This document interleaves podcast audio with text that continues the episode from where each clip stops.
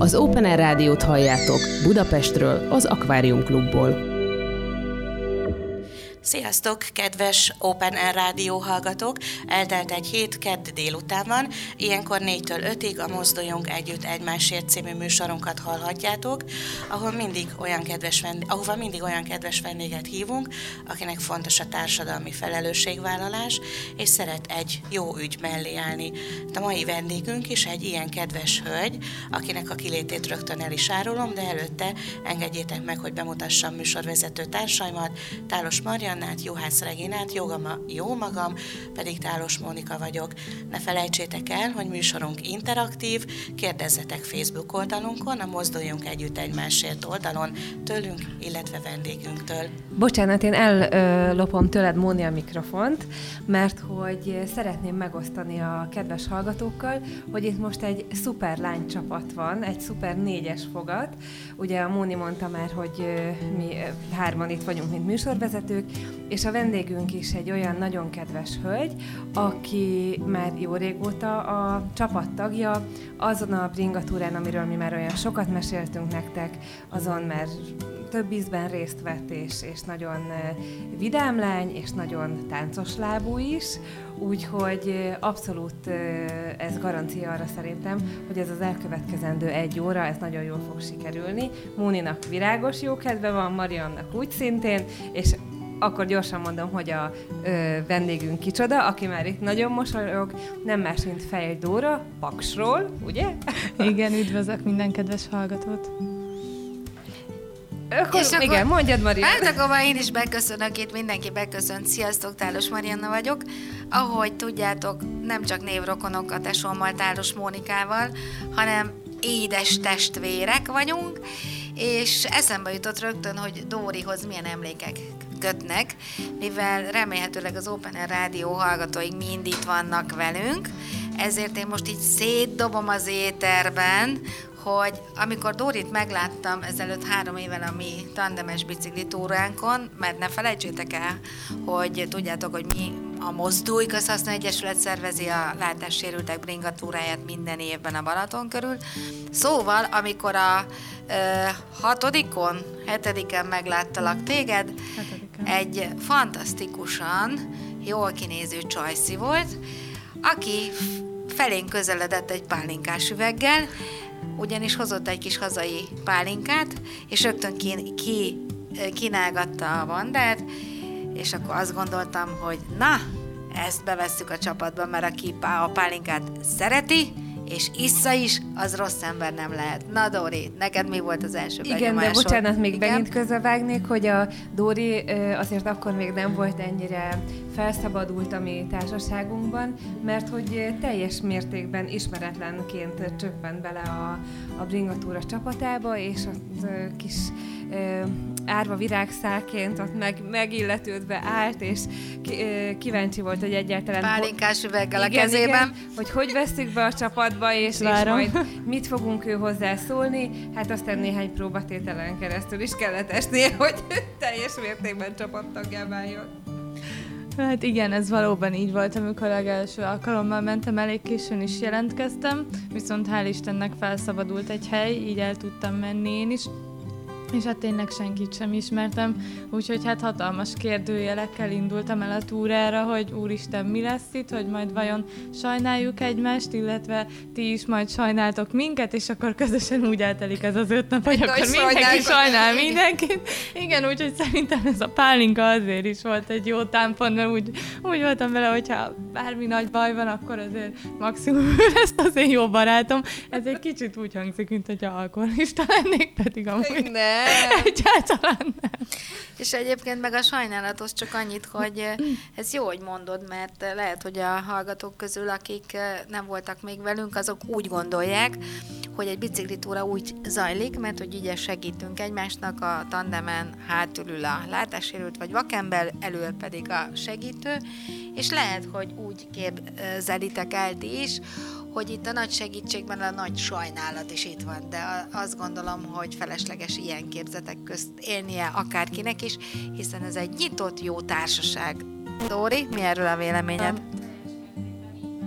Valaki esetlegesen nem is mer hozzánk csatlakozni egy egész hétre, akkor jöjjön el egy napra, és nézze meg. Tehát, hogy, hogy abban tényleg nincsen semmi, és, és megtapasztalhatja azt, amit én is megtapasztaltam, és utána ugyanúgy, ahogy én is, valószínű, hogy ő is visszatérő lesz. Hát akkor kicsit uh, evezünk komolyabb vizekre, meg uh, kicsit menjünk vissza a múltba. Uh, Dórin egyébként szerintem egyáltalán nem uh, észrevehető, hogy ő uh, nem teljesen vak, hanem uh, hány százalékos látás? Hát körülbelül vagy? olyan 20, 20 százalék körül lehet. A látásod. Tudjuk pontosan a látásom. Uh-huh. Igen, igen, tehát 80 százalékos a látássérülés. Ez uh, miért alakult így, és hogyan zajlott az életed uh, ennek tükrében? Hát anyának és apának ugyanaz a génje volt hibás, és pont nem régen voltunk egy genetikai vizsgálaton, aminek most már meg is lett az eredménye, tehát be is bizonyította, hogy ők mind a ketten hordozók voltak.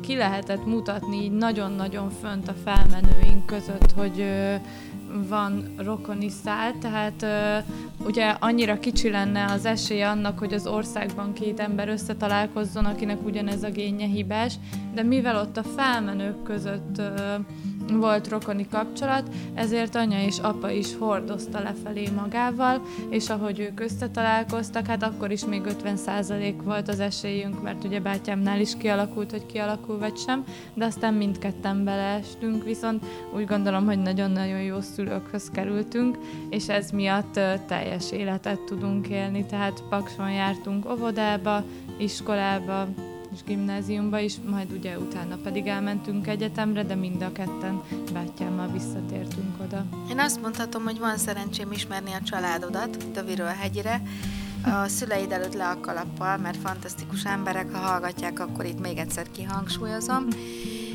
De a, abszolút a kicsit tágabb családban is nagyon összetartóak vagytok, és azt gondolom, hogy sok mindennek a titka a mai világban az, hogy egy összetartó családban tudjanak az emberek élni, amit nagyon sokszor pont az ellenkezőjét tapasztalhatjuk meg, hogy szétesnek a családok, és a családi biztonság az nagyon keveseknek adatik meg. Mit adott neked ez a család, Dóri? Hát ez egy nagyon-nagyon fogós kérdés. biztonságot az biztosan, rengeteg szeretetet, illetve lehetőséget ö, arra most hirtelen egy olyan kép jutott eszembe, mint a trambulin, tehát hogy kicsit olyan a mi családunk szerintem, ö, mint egy trambulin, hogy ö, hogy az elrugaszkodásra lehetőséget adunk egymásnak. Tehát, hogy mindig ott vagyunk a másik mögött, és hogyha van valamilyen célja, akkor megpróbáljuk abban őt segíteni, vagy éppenséggel támogatni.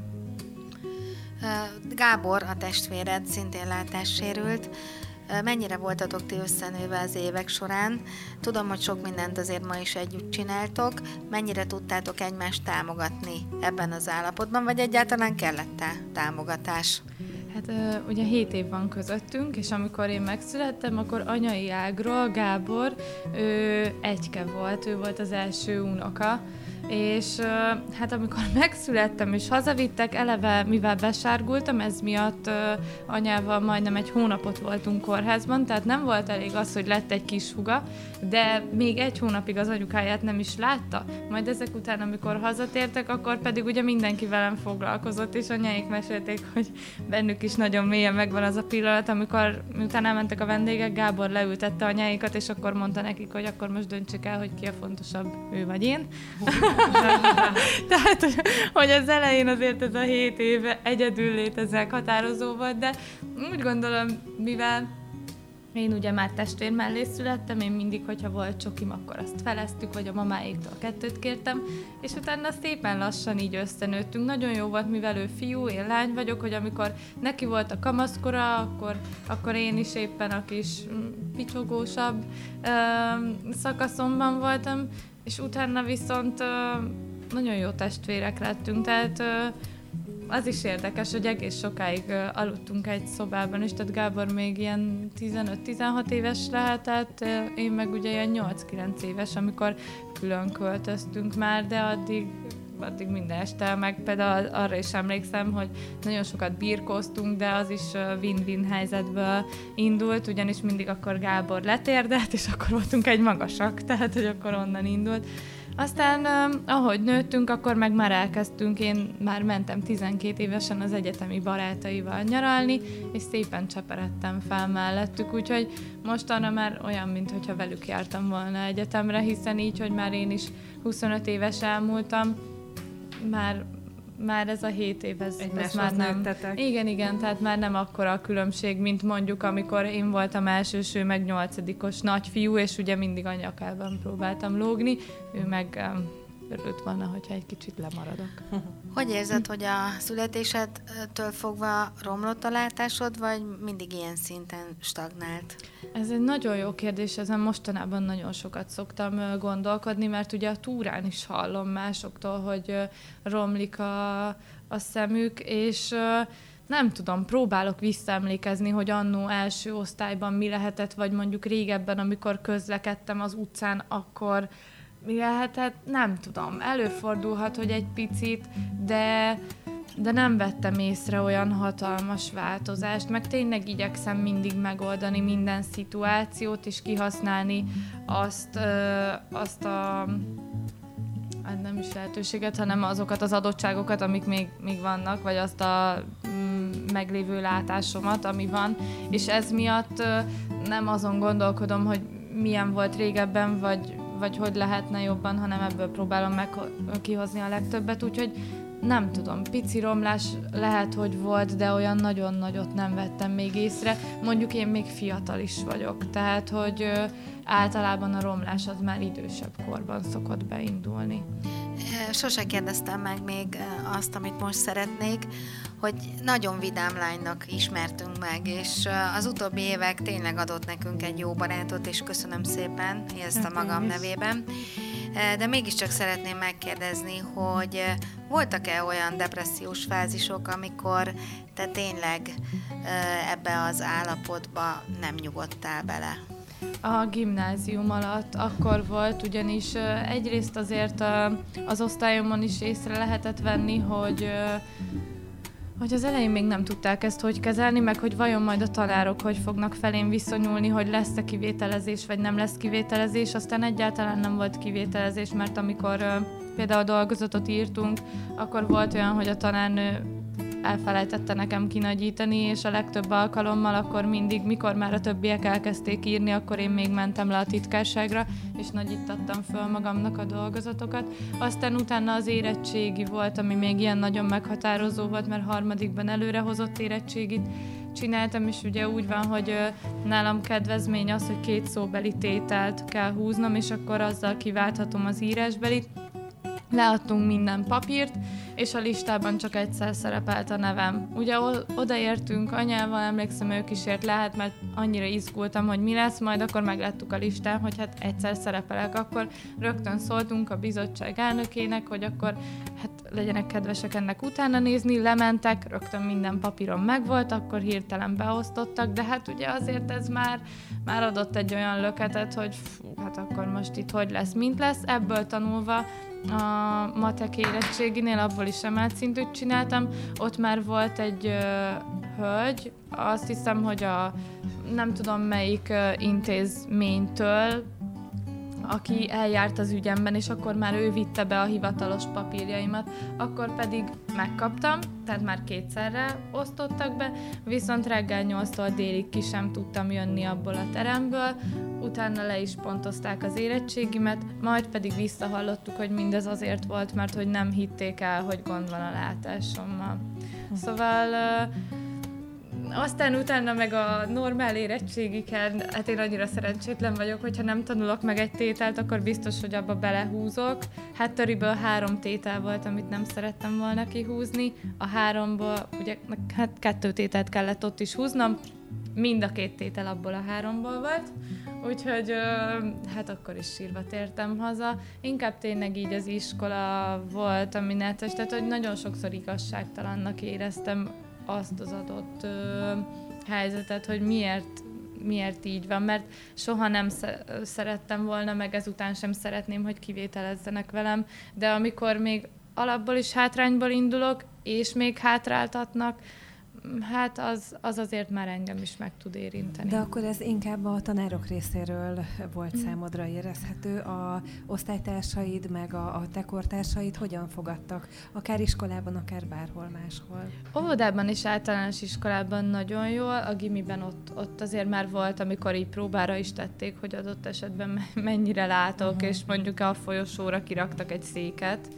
Aztán észrevettem, és akkor, és akkor azt kikerültem, de azért ott voltak ilyen tesztelgetések, hogy, hogy hát vajon, vajon mennyit láthatok, meg hogy tehát ott is azért volt egy fél év, ami, ami elég kemény időszak volt. Aztán jött az egyetem, ahol meg azért már sokkal, sokkal, de sokkal jobban éreztem magamat, viszont ott is, amikor az államvizsgám volt, azt sem fogom soha elfelejteni, alapszakon államvizsgáztam, és uh, mesteresek is jöttek velünk. Ugyanaz volt a tételsoruk, csak plusz négy tétel volt még nekik hozzá.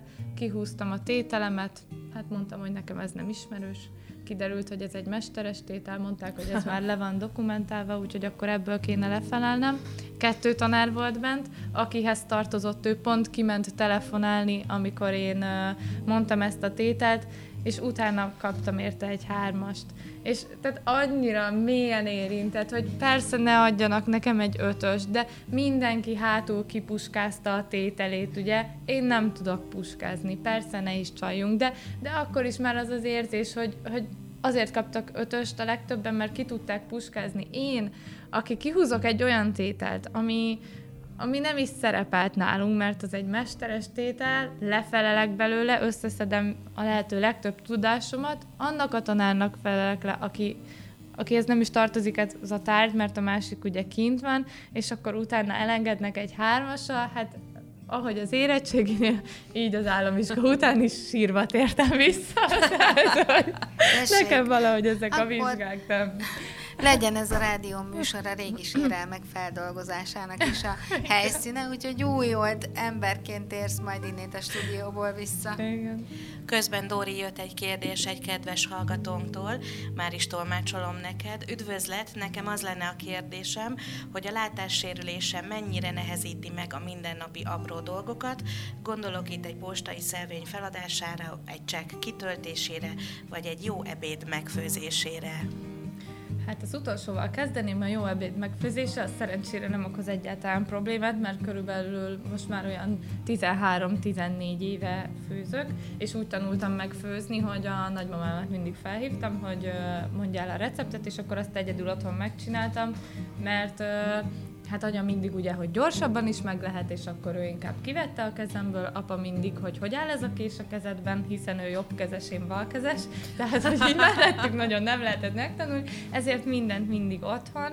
Kikísérleteztem, persze voltak apró botlások, de hát azért azok 12 évesen még beleférnek, illetve hát maximum a kukába landolt, és mire anyáik hazaértek, addigra már nem volt semmi. Úgyhogy nyaranta már akkor, mikor általános iskola vége felé, meg gimiben, akkor nyaranta nagyon sokat fő főztem nekik, hiszen én otthon voltam, ők meg dolgoztak. A posta, meg az ilyen apró dolgok, igazából nagyon szerencsés vagyok, mert Paks egy kisváros, szinte mindenki ismer mindenkit, tehát a munkámból kifolyólag is volt egy fél év, amikor én vittem el a leveleket, illetve én hoztam el onnan. Mm, a memóriám az, az egy hatalmas segítség, tehát mondhatni, hogy az a harmadik szemem mert ha egyszer valahol járok, akkor azt megjegyzem. És ez miatt tudom, hogy például nálunk is most már ilyen behívó rendszer van a postán, de ott is megvannak az apró trükkök, hogy adott esetben nem feltétlen látom azt, hogy melyik a, a levélfeladás, vagy mondjuk melyik a csomag, de tudom, hogy régebben, amikor gombos volt, akkor az egyes a csekk, a hármas a levélfeladás, a nyolcadik az meg a, a levélnek az átvétele. Ez miatt akkor azt látom, hogy ugye, hogy vannak egymás alatt ezek a szövegek, és akkor kiszámolom, és megnyomom a harmadikat. A táblánál meg kicsit közelebb állok hozzá, és akkor látom azt is. Tehát, hogy mindig meg lehet találni. Szerintem, hogyha valaki valamit meg szeretne oldani, akkor előbb-utóbb arra meg lehet találni a megoldást. Kicsit másként, mint mások, de, de Hát a kreativitás az ilyenkor azért jól tud jönni. Dori, tudom rólad, hogy látássérültként amennyire tudod, igyekszel elhagyni a fehérbot használatát, mert inkább betanulod az útvonalakat, és úgy közlekedsz. Ez nem jelent problémát így a mindennapi közlekedésnél? Pont az elmúlt héten kérdezte meg az egyik ismerősöm, hogy, hogy én, én miért nem használok botot, vagy nem gondolkodom-e rajta, hogy használjak. Itt is ahhoz tudnék visszatérni, hogy ahonnan én jövök, az egy kisebb város, tehát már nagyon-nagyon jól ismerem, hogy hol van lépcső, hol van oszlop, hol van utcaszakasznál váltás, és ott mondjuk uh, még van patka, a másiknál meg már nincs patka, és adott esetben sötétben is hazatalálok, mert uh, megvannak a támpontok, hogy sötétben is például, hogyha az út szélén vannak fák, akkor azok nagyon jó támpontok tudnak lenni, mert uh, ugye a közvilágítás ahogy jön a fény, a fának a törzse megtöri azt a fényt. Tehát innentől kezdve el tudom helyezni nagyjából magamat, hogy milyen messze vagyok a fától, tehát akkor a járdán hol járhatok de nálunk van például taxi, és ők is fixáron működnek, 600-700 forint, és nagyon sokszor, hogyha este valahova elmegyek, és nincs ismerős, aki hazakísérne, akkor egy itallal kevesebb, és teljesen biztonságban hazaérek. szóval így próbálom elfogni. Visszakanyarodtunk az eredeti. Itt most amúgy pont az üdítőre gondoltam, de köszönöm. Valaki, hogyha a beszélgetés elejét nem hallotta volna, akkor most már számára is világos. Mi a helyzet akkor, amikor Budapestre jössz? Hát ez egy érdekes helyzet. Ö- most kicsit szomorú vagyok, hogy a hármas metrót felújítják, mert így át kell szállnom.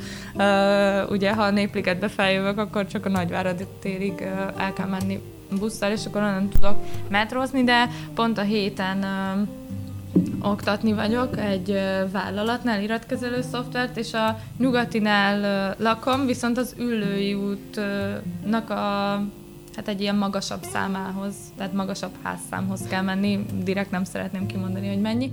Uh, és ez miatt uh, megyek metróval, utána át kell szállnom a metró pótlóra, ott leszállok a határúton, és fel kell szállnom még az 50-es villamosra. Na most ezt kiszoktam nézni a Google térképen, és akkor utána pedig jön az, hogy amit ismerek, akkor uh, azt próbálom kamatoztatni, illetve ha úgy van, akkor segítséget kérek, meg ott is szoktam például a csorda össze, ugye, amerre mennek az emberek, arra megyek én is. és hogyha van például egy világosabb pólós valaki, akkor ha sötétebb helyen vagyok, akkor is akkor megyek utána, mert tudom, hogy a metrónál ugye szoktak lenni ezek a kapuk, de nyilván jó esetben ő nem látássérült, tehát nem fog neki menni, vagy ha neki megy, akkor én maximum vagy megállok, vagy én meg neki megyek. Tehát, hogy, hogy itt is így mm, igyekszem.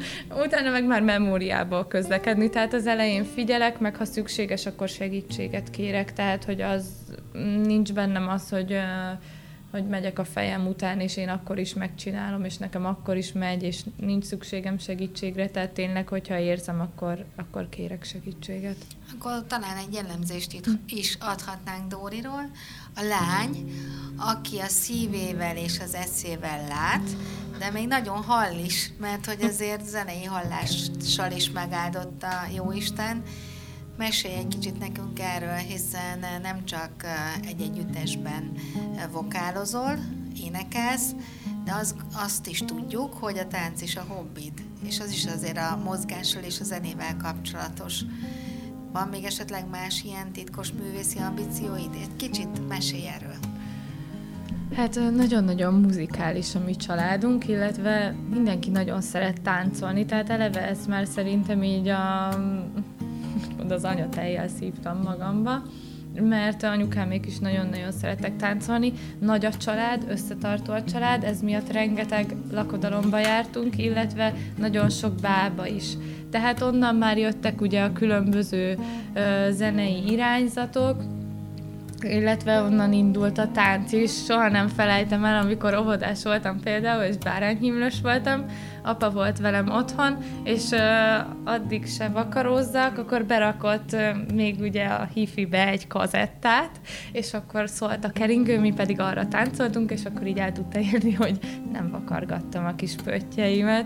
Tehát vannak ilyen apró emlékek, aztán utána pedig nagymamámmal eljártam a templomba énekelni, úgyhogy ö, utána anyáik beirattak zongorára, na hát azt nagyon-nagyon nem szerettem, és ö, nem is igazán gyakoroltam, amiért utólagosan is elnézést kérek a zongoratanáromtól, mert az az első öt év, amit vele töltöttem, hát az szerintem számára borzalmasabb volt, mint számomra. Mindig, amikor megjegyezte, hogy hát akkor szólna a szüleimnek, hogy hagyjam abba, akkor nagyon-nagyon gyorsan elkezdtem gyakorolni, mert hát tudtam, hogy hát abból otthon háború lesz, hogyha kiderül, hogy én nem gyakorlok semmit. Apa szokta mondani, hogy ő meg még jött mindig az ongolaterembe, cserélte az égőt, hogy minél jobban láthassam a kottát. Tényleg ők Te mindent meg a közepére sem kívántad hát az egész. igen, és most már bánom, mert uh, utána elkerültem egy másik tanárhoz, akit nagyon szerettem, de akkor jött be az a rendszer, hogy akinek nincsen egyetemi végzettsége, már nem taníthat zeneiskolában, ezért a jazz tanszak megszűnt. Pakson jött egy másik tanár, akit már nem annyira kedveltem, tehát 7 év telt el zongorázással, és most tényleg nem próbálok megsarkítani, de a boci-boci tarka és a szamár induló az, ami így a kezemben van, azon kívül semmi. Mellette a tánc viszont folyamatosan ott volt az életemben, és az volt az a dolog, amit nagyon-nagyon szerettem. Más művészeti ág, hát rajzolni az egész család nem tud, tehát, hogy anyának az egyik unokatestvére rajztanár, és hárman is oda kerültünk hozzá, és keresztanyukám is mindig négyest kapott nála, és már az osztálytársak mondták, hogy de hát tanárnő, hát ne legyen vele ilyen szigorú, és akkor Gyöngyi néni megmondta, hogy hát ha tudták volna, hogy mit ült rajta éjszaka, hogy legalább azt a négyest rá tudja írni, mert, mert tényleg borzalmas a kézügyességünk. Viszont nagyon nyitott az egész család mindenfelé, tehát hogy akár egy kiállítás, színház, teljes mértékben, és így az unokatesok, illetve a gyerekeik között is van, aki balerina, van, aki focista, van, aki a néptánc felé indult el, tesom ugye a zene irányába, mm, akkor unokatesom másik kislánya ö, twirlingezik, szóval szerte ágazó, hogy ki mit csinál, viszont mindig megyünk egymást megnézni, úgyhogy ez miatt így szívjuk magunkba. Jó, itt most én hallottam egy ismeretlen szót, nem tudom, lányok, a műsorvezető kolléganőim biztos tudják, de mi ez a twirling? Ez egy botforgatás, tehát hogy forgatják a botot, és közben meg különböző akrobatikus elemeket végeznek, tehát hogy mondjuk feldobja a botot, és közben ő csinál egy cigánykereket. Na hát ennél bonyolultabb dolgokat is csinálnak, de én sem értek hozzá. Annyira meg hát megvannak a különböző botforgató technikák is. Azt hiszem, hogy az RSG-hez hasonlít leginkább ehhez a ritmikus gimnasztikához. Dori, engem az érdekelne, hogy ugye zenész, zenész, énekelsz, de milyen stílusú zenéket hallgatsz, mik a kedvenceid? Tesóm ő a rock, illetve a metal zenének a nagy kedvelője, és ugye mivel ekkora a korkülönbség közöttünk, hát jó pár év eltelt addig, míg megmondhattam, hogy mit szeretnék hallgatni, vagy mit nem. Úgyhogy ez miatt a rockban és a metalban nőttem fel, úgyhogy nagyon-nagyon kedvelem azokat a stílusokat is. Emellett a társas tánc miatt bekúszott az életembe ugye a latin zene, a lakodalmak miatt a különböző mulatósok, és hát ugye a standard táncoknak a, a zenéi. Egyedül az operára nem vagyok még érett, úgy gondolom. Lehet, hogy majd egyszer eljön annak is az ideje, de az, amit így egyáltalán nem, nem nagyon tudok meghallgatni, mert nem tudok vele igazán mit kezdeni, illetve az elektronikus zenék azok, amiket kevésbé kedvelek, de azon kívül bármi, bármi jöhet. Egyébként mielőtt így tovább mennénk, azért meghívnának egy koncertre, mert megütötte a fülem, fülemet, az ugye 8 évig zongoráztál? Én is. Igen. És Tényleg. én is a szamárindulót és a boci-boci tarkát tudom eljátszani nagy szégyenemre. És ott van az anyukám, aki meg ilyen ős tehetség, mert ő, neki van egy hallása, soha nem tanult zenét, ő meg leül a zongorához, és ilyen mindenféle Komolyan. dallamokat játszik. Ismerem Igen. Mimikét, de erről Ugye? nem is Bizony, hallottam. bizony eltitkolgatta. De mondom, Dóri, egy koncertre azért menjünk el. Jó, eljátszuk a boci-boci targánkot, a szamár indulott négy kezben. És akkor lehet, hogy most hallgassunk még egy kis zenét, vagy még nem? Jó, majd egy kicsit később. Semmi gond. Dóri, akkor mesélj egy kicsit az együttesetekről. Az együttes idén lesz öt éves, Úgyhogy akinek ideje és kedve engedi, őket november 22-én így titeket is sok-sok szeretettel várunk Pakson, a Csengei Dénes Kulturális Központban. Szerintem, hogy a sokat segítene, a zenekar nevét is elárulnánk. Igen, Pistiest a mi zenekarunknak a neve, és ami uh, egy ilyen plusz kis fűszert ad ennek a koncertnek, hogy az előzenekarunk pedig az ő nevük Hello Pisti, tehát így lesz a koncert neve a Hello Pistiest szépen így összehúzzuk a kettőt. No, hát akkor mielőtt tovább mennénk, akkor hallgassunk meg az együttestől egy számot. Vörösek a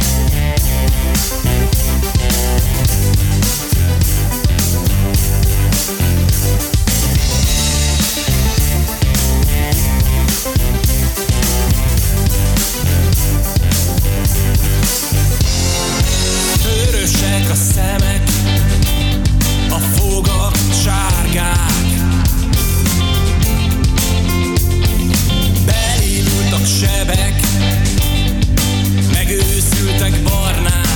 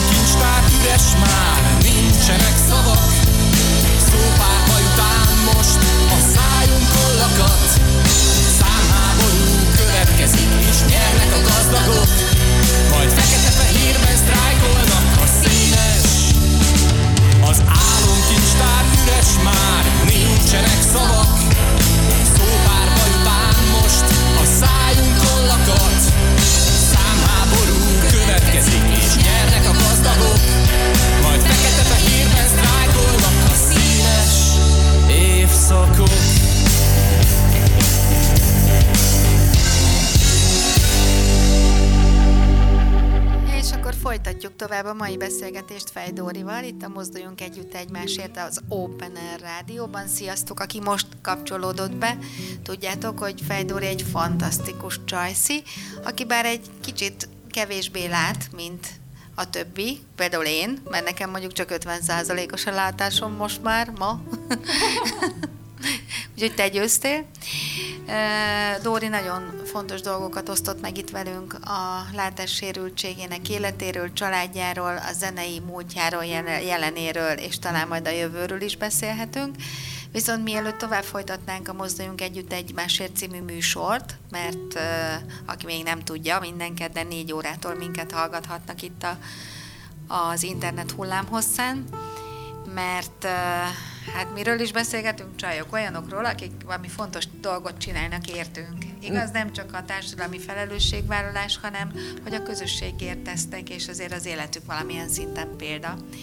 De még itt a műsor első részében jött egy kedves ismerőstől egy kérdés, úgy gondoltam, hogy én ezt megosztom a hallgatókkal. Hát azért ez egy vidám műsor. A kérdező az egyik jó barátunk, Horváth Zé. Szia Zé! Szia, remélem hallgatsz minket. A következők a kérdései hozzá. Szia! Te, te énekelsz? Melyik városban laksz? Tudsz bringázni? És mennyire? Na, hát akkor az ének válaszoljál, légy szíves. Hát énekelek, próbálkozom, Melyik városban lakom? Hát Pakson. Szerintem kérdezzük hogy... meg az, hogy melyik városban laknál. De bármelyik lehet a jó válasz, ami a szívedben van. Melyik városban laknék? Hát, hogyha Pakson kívül mást kellene választani, például Tata, ami nagyon tetszik. Um, illetve még Budapestet is el tudom képzelni, de nem azért, mert mondjuk munkahelyet váltanék, tehát hogy egy egy stabil párkapcsolat miatt, hogyha úgy alakulna, akkor lehet, hogy bevállalnám, hogy felköltözök Budapestre, de egyelőre a szülővárosomat annyira szeretem, hogy azért nehezen tudnám elhagyni, és hogy tudok-e bringázni, és hogy vinnéd el az ét ja, a Balaton körül? Természetesen, bármikor, és hát attól függ, Zé, hogyha te tudsz bringázni, akkor valószínű, hogy én is, mert hát ugye az első alkalommal legyőztünk titeket, tehát... Attól függ, hogy te mit gondolsz magadról.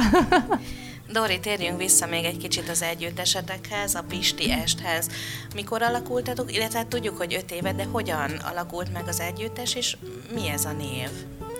Azért és ki az a Pisti? Igen, Pisti ő az énekesünk, illetve a zenekarnak az alapítója. Azért lett a név Pisti Est, mert ő annó akusztikus esteket ö, adott mm, ott a városunkban, és akkor találó névnek gondolta ezt a Pisti estet. Aztán mögé szerveződött egy egész zenekar, és ők is már annó úgy gondolták, hogy ez a név teljesen tökéletes számukra. Szabad tudnunk Pisti teljes nevét? Gyula István. Ő írja a dalszövegeinket is, úgyhogy ö, tényleg hát szerves részét képezi igazából a zenekarnak, illetve a daloknak és uh, volt egy dal, egy uh, határon túli tábor van minden évben nálunk, és ott született egy dal így a gyerekekkel közösen, ami eléggé szárnyra is kapott, pláne akár kézdivásárhelyen, tehát így a határon túli településeken, országokban és az ő közösségükben, és uh, ezután a zenekar egy picit átrendeződött, lecserélődtek a tagok, először dobosként érkezett bátyám, és mondta, hogy keresnek vokalistát is, mert a vokalista is kilépett a zenekarba, és akkor én megmondtam neki, hogy hát végig is gyerekkori álmom az, hogy vokalista lehessek, mondta, hogy akkor beszéljek Pistivel, fel is vettem vele a kapcsolatot, jelentkeztem, aztán elmentem egy-két próbára, mondták, hogy énekeljek, én hallgattam a dalokat, de hát az első két-három alkalommal ki sem mertem nyitni a számat, mondtam, hogy majd meghallgatom, meghallgatom. Ilyen Most az ideális. Gyűjtöm, Ilyen hogy, az hogy kell. ideális vokalista. igen, igen, meg hát az első alkalom akkor az is gyakran előfordult, hogy amikor éreztem, hogy ez hamis lesz, akkor csöndbe maradtam.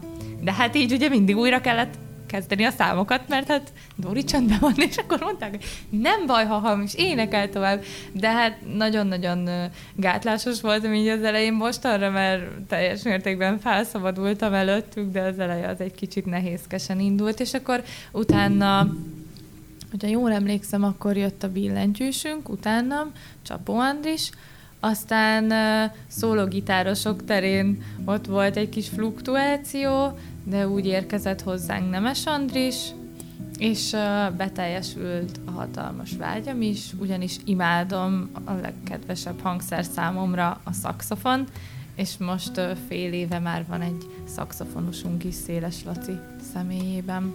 Milyen gyakran koncerteztek?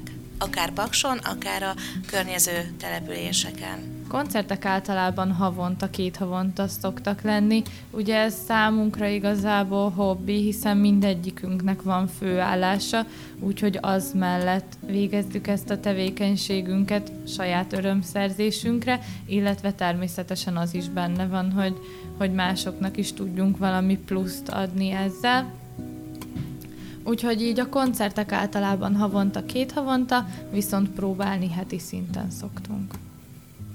Milyen volt az idei nyár a koncertek szempontjából? Fú, annyira tartalmas volt ez a nyár, hogy már nem is emlékszem rá, de voltunk koncertezni például a Gastro Blues Fesztiválon, ott egy klubkoncertet adtunk, ami akusztikus verzióra készítettük el, szerintem nagyon-nagyon jól sikerült. Aztán voltunk kisebb településen is, a fiúk pont két hete voltak egy egy másik településen koncertezni, én oda sajnos nem tudtam elmenni, mert járok énektanárhoz, és az énekiskolának is lesz majd egy koncertje, élőzenekar fogja kísérni a tanítványokat, és pont akkor volt a főpróbánk, úgyhogy sajnos ezt így ki kellett hagynom, de hál' Istennek úgy ért értékelték, hogy azért még szükség van rám. Kicsit féltem, hogy hát ott van mégis a hat fiú, abból ketten tudnak még vokálozni, hogyha szükséges, tehát lehet, hogy meg is állapítják, hogy akkor igazából nincs rám szükség, de szerencsére ez nem így történt. Illetve volt ö, ö, egy hajós koncertünk is, ugyanis ö, a városunk idén ünnepli kerek évfordulóját, és ennek alkalmából a pénteki nap az összes helyi zenekar felléphetett a vízi színpadon, úgyhogy az is nagyon-nagyon egy szuper koncert volt. Úgyhogy végig is változatos volt teljes mértékben. Hogyha választani kellene, akkor a, a zene vagy a tánc tölti be a fontosabb szeretet, a szerepet az életedben? Azt a mindenit, hát ez egy nagyon, nagyon jó kérdés. A kettő elválaszthatatlan egymástól szerintem, mert zenére automatikusan megmozdulok, de, de ha, ha nagyon választani kellene, akkor szerintem a tánc, mert az az, amiben igazán önmagam tudok lenni, illetve ahol kimerem magamat fejezni is úgy teljes mértékben. Az éneklésnél azt is nagyon szeretem, de ott azért kevesebb az önbizalmam, illetve szerintem ezt támasztja alá az is, hogy gyakran előfordul sajnos, hogy koncerteken elfelejtem beénekelni a részemet, ugyanis annyira élvezem a zenét, és annyira jól eltáncolok, hogy hát kivaradnak a részek, és ebből azért szoktak vicces szituációk lenni, most már gyakrabban szoktam én is énekelni. Az új dalok közül már az egyiket teljes mértékben én énekelem, de vannak olyan, olyan számok, ahol már egy-egy verszakot én kaptam meg, és pont volt például egy irodalmi esten is felléptünk akusztikus verzióban, és a, a dal úgy végződik, hogy refrén után az utolsó sort elismételjük, és van mindig egy verszak, egy refrén, egy verszak, egy refrén, még egy verszak és még egy refrén. És a a refrénnél jártunk már, amikor így láttam, hogy az énekes nagyon néz rám, hát nem értettem, hogy mondom, oké, okay, hogyha szeretnéd, az utolsó sort beénekelem én egyedül, tehát nincs ezzel probléma, csak nem értettem, hogy miért, miért akarja, hogy egyedül énekeljem. Hát az egy egy sor, de, de oké, okay, nem probléma. Vége lett a refrénnek, oda énekeltem azt az egy sort, majd a zenekar még nem hagyta abba. És akkor jöttem rá, hogy húha, hát itt egy verszakot kellett volna énekelnem, és, ne, és nem fejeződött be a dal, és akkor így néztem rájuk, hogy bocs, srácok, én erre már rákapcsolódni nem tudok, mert annyira kellett nevetnem, és tudtam, hogy ha kinyitom a számat, hogy az első szótagot kiejtsem, akkor annyira elkezdek nevetni, hogy, hogy hát abból nem fog semmi profizmus megszületni, és akkor én meg így néztem rá, hogy akkor légy szíves, most fejezd be helyettem, mert az utolsó refrénig akkor megpróbálom összeszedni magamat, hogy sikerüljön, de, de a könnyeim csorogtak, szóval... Hát Azért igen. ez egy nagy adottság, hogy ilyenkor nem esel kétségbe, és nem úgy veszed ezeket a dolgokat, hogy hú, mindjárt égek, és nem tudok megszólalni, hanem jót kacagsz, és aztán így tovább, és azt gondolom, hogy ezt nagyon kevés embernek adatik meg. Én az, a többi életedre is csak ezt kívánom, hogy minden ilyen problémát így oldjál meg. Hát nagyon szépen köszönöm. Visszatérve a táncra, a másik szenvedélyedre, könnyű vagy nehéz volt táncpartnert találni, akivel folyamatosan táncolsz, akivel folyamatosan edzel? Annó, mikor elkezdtem társas táncolni, akkor azt hiszem, hogy hatan voltunk a kis csapatunkban, három fiú, három lány, úgyhogy nagyon ideális volt így a nemek aránya.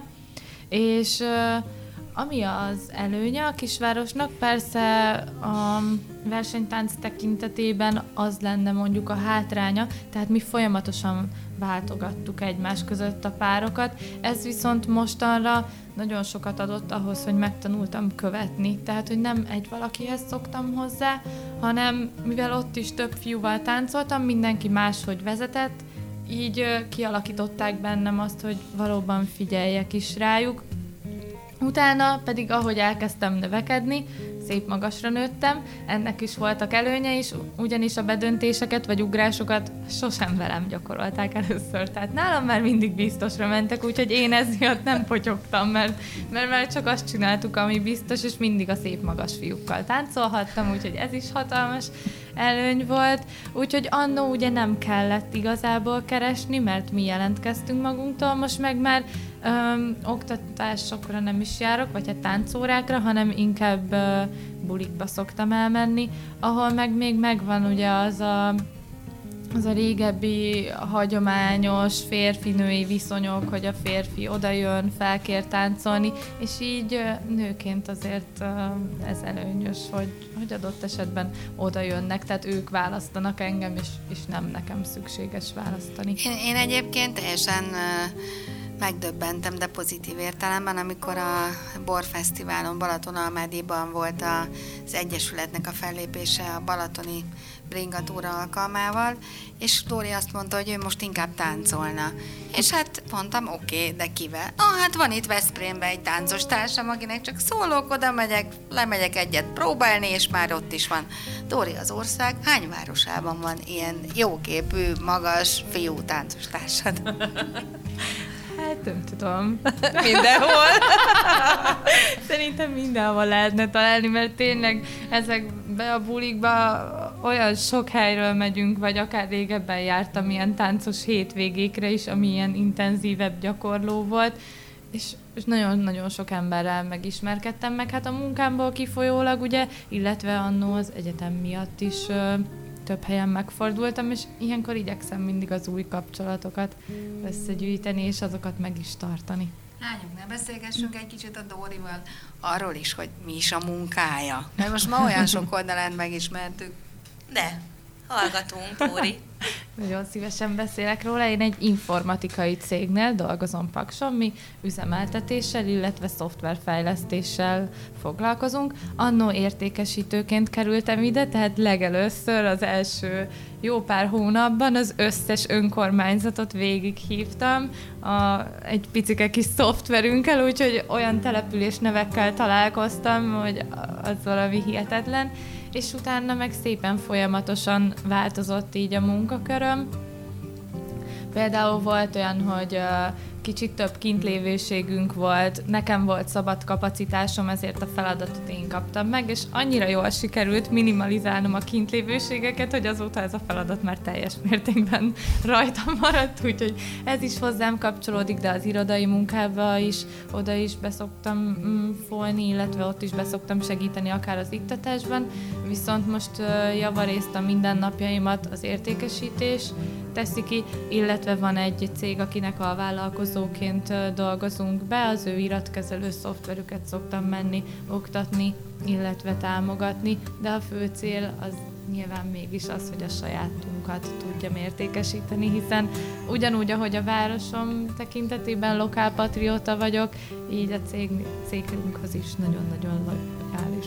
Na, ez elég nehéz szó volt, de, de sikerült. Azért, azért sikerült, tehát, hogy rettentő jó kollégáim vannak, amióta oda kerültem, majdnem dupla akkorára cseperedtünk, tehát, hogy most már 28-30 körülbelül a létszám nálunk, de nagyon fiatalos a társaság, hihetetlenül nyitott mindenki, egy rettentő jó főnökünk van, aki hagy minket ö, kibontakozni is, tehát mehetünk oda új ötletekkel, emberileg is nagyon-nagyon támogató személyiség, illetve tényleg amire szükségünk van a munkának az elvégzéséhez, azt is mindig megkapjuk tőle, úgyhogy úgy gondolom, hogy eszméletlen jó helyre kerültem, tehát nagyon-nagyon szeretek itt dolgozni, és remélem, hogy még jó darabig maradhatok is itt, mert mert olyan dolgokat kihoznak belőlem, amit nem is gondoltam volna. Tehát, hogy annó, hogy én oktatni fogok egy szoftvert, tehát, hogy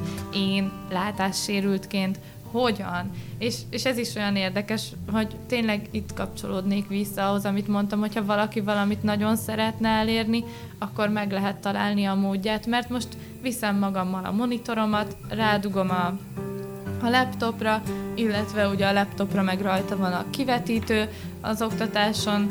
Ugye a felhasználók ők nézik a projektort, én pedig nézem a saját monitoromat, ahol ugye már nagyobb betűméretben jelenik meg a szoftver, bejön ugyanúgy a memóriám, tehát a menüpontokat, azokat szinte fejből tudom, múltkor pont voltam vásárolni, mert szabadságom voltak, de felhívtak, hogy segítsek, és akkor így mondtam, hogy akkor ebben a főmenüben erre a menüpontra kattints, ami körülbelül a 8 9 és akkor ott jelölt ki egy kattintással, van az a fekete sávot kattints oda, és akkor a, az eladó is így nézett rám, hogy azt a mindenit, ezt így fejből, és, és tényleg szerencsére megvannak azok az eszközök, amivel, amivel át tudom adni ezt a tudást. Úgyhogy magamtól biztos, hogy nem vállaltam volna ilyen dolgot, de, de hál' Istennek van mögöttem egy, egy olyan felettesem, aki, aki azért lát bennem rációt, és, és, és azért támogat,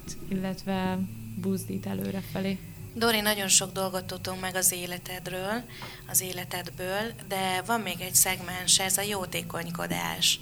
Ugye te is nagyon szívesen állsz egy, egy jó ügy mellé, és segítesz ott, ahol tudsz. Ez hogyan jött a te életedbe?